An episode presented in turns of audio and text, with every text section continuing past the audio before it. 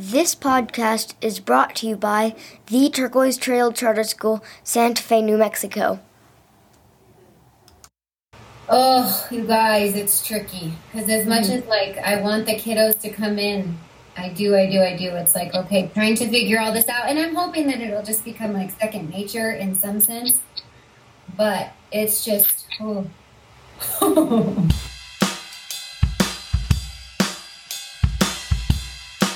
The first four weeks are going to be like, put your mask on, put your mask on, put your mask on. It's not on your nose. wipe down the bathroom. From Protect the Pack Productions at the Turquoise Trail Charter School in Santa Fe, New Mexico, my name is Chris Eide, and this is The Hypothesis, a show about what it's like behind closed doors, making decisions about whether or not to open up school in the middle of a global pandemic.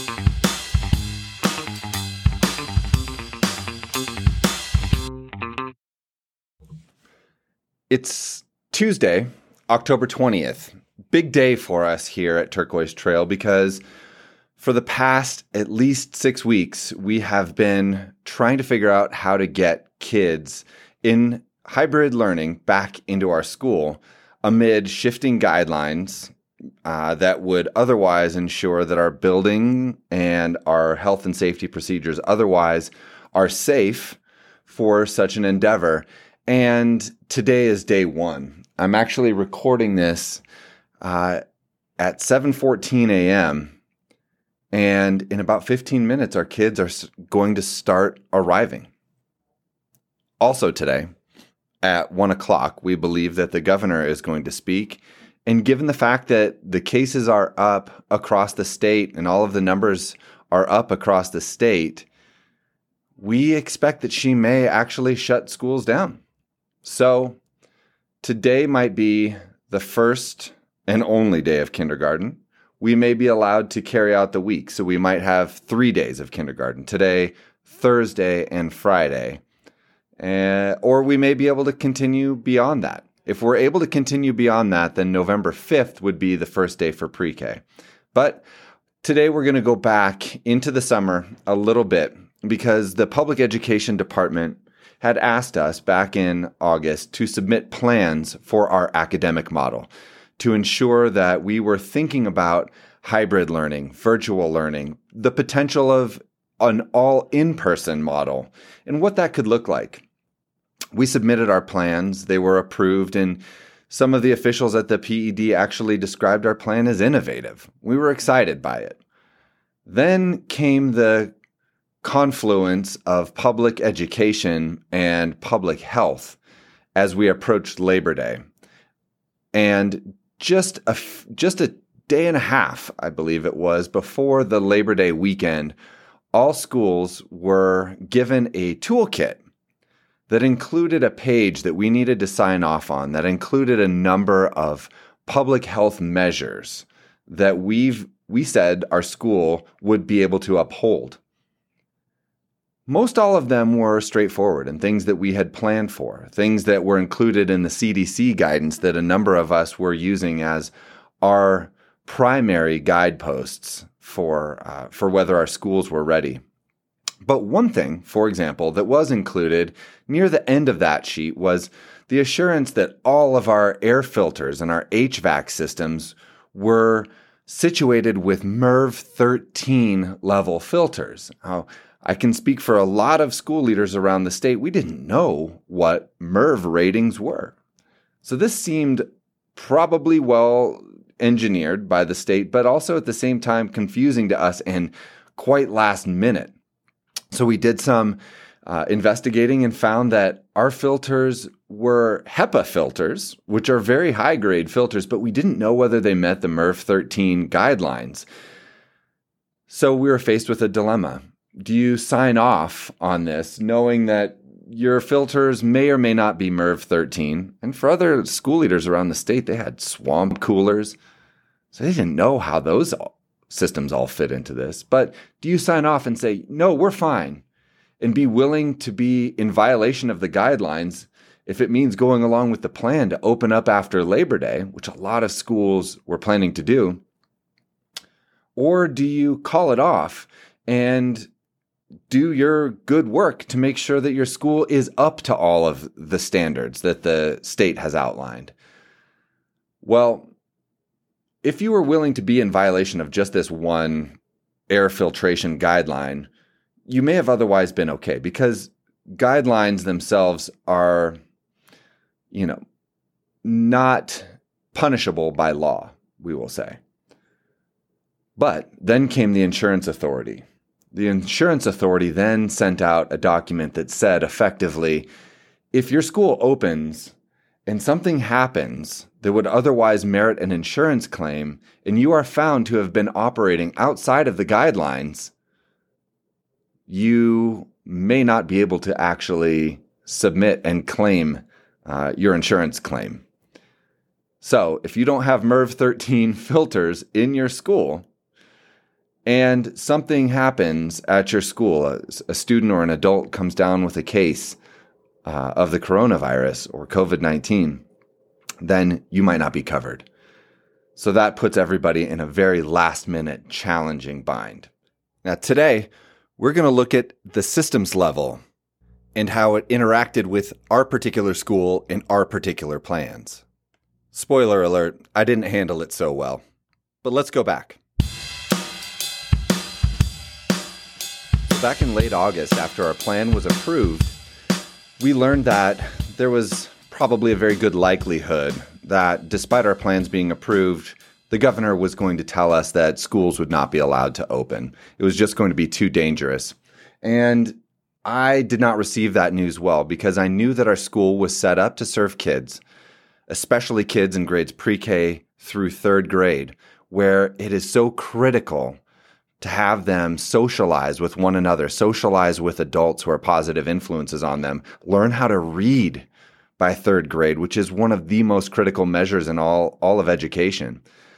That we're set up to do this. We've been working hard to do this. We got approved to do this. And to not be able to do it somehow felt like an abdication. It somehow felt like we were being denied the very thing that we were set up to do. So I called a friend to ask for some advice. And he heard me all the way out, heard my frustrations, but then told me that I sounded a little bit like Mike Pence. When you called me, Chris, like just to go to that to this point. This is Christopher Ruszkowski, who served as the Secretary of Public Education here in New Mexico previous to this current administration. You know, I thought there was a little bit of dogma coming from you, right? Like there was a dogmatic nature about what you were saying. And I think what I was cautioning against was falling into those um, false dichotomies and into that sort of dogma- those dogmatic traps.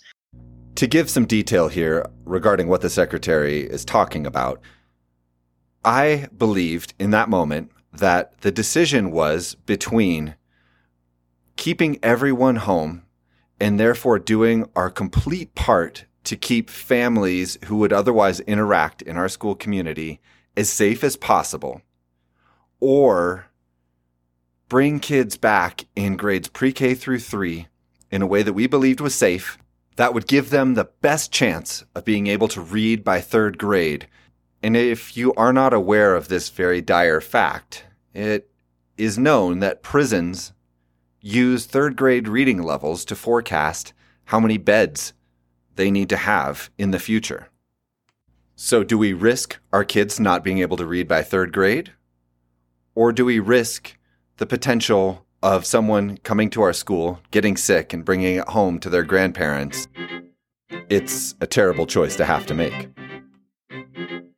I also called Matt Pahl, a good friend and the executive director of Public Charter Schools New Mexico, Matt has a really interesting look at all of this because he used to be the policy director for the state public education department, and now he works with charter schools all over the state. And he's always able to sort of talk me off of a ledge. And so they asked you for your academic plans, right? Mm-hmm. Yes. um, but it, it, it, wasn't necessarily clear. I think to, to your point, you had no, noted that you were looking at the CDC guidance to explain how you were going to do your academic plan. And then, um, which I think was right, and I think a lot of people kind of brought that into to the, those plans. then we get the toolkit um, right before Labor Day weekend, and that had like public health stuff in there. Right. Right, right. You know, how do you open or close a school with it with these public health considerations in mind? And mind you, you know, just that Tuesday afterwards, people could potentially open up schools. So it kind of caused. I think most people were had a had a sense for you know what they needed to do. Um, the the health the public health order had been in in um, in for a while. Um, and so, you know, we kind of had a sense for how to operationalize it, but it had a few surprises in there that were, were pretty tough for folks. Um, I think, so, so I say that just because I think there are two things there, and I think it kind of splits them up in that same, that same way. One, which is much more flexible for our school leaders and is, was exemplified by the fact that I think everybody's, you know, um, summer plan for academics was approved. Right. Maybe you needed to do some some extra and and now here we are in October and people are still trying to figure out the public health elements of the toolkit that was submitted later. So we are struggling as a school at this point to balance public education and public health, but it's also really challenging to think about how you should or would do it if you were making moves at a state level. And I think as we think about that, just from the state perspective and trying to create guidelines that's going to work for every school district or charter school from Hobbs to Farmington to Silver City to Santa Fe, um, I think that I think there are a lot of challenges in there. And if we at our school have it figured out for our own school, how are we supposed to think about the decisions that the state is making? And the state itself knows this. So if you're the one making the decisions, how should you approach this? Again, former Secretary Christopher Ruszkowski. When you make your decision, what the 89 districts need and what the 90 plus charters need is actually a level of decisiveness and path dependency um, and and not feeling like the rules or the decision could change next week So the question I'm left with as a school leader is how much of this could have been settled up front? How much of this could we have actually prepared for, knowing that there was a decent likelihood that much of this year would be done again virtually? And how much of this is just owed to the complexity of doing policy work at a state level when so much is handled locally? So there is a lot to think about. And at times it's confusing enough to where somebody like me, a lifelong Democrat and independent, can sound a little bit like Republican Vice President Mike Pence. Next week on The Hypothesis What happened this week with kindergarten? And how did we get here? You'll meet some of our kindergarten teachers and hear about how they thought about coming back to school in a hybrid model as COVID rates continued to rise again in our state. Special thanks this week to Matt Pahl and Christopher Ruszkowski. Stay safe, everybody. Stay in touch. We'll see you next week.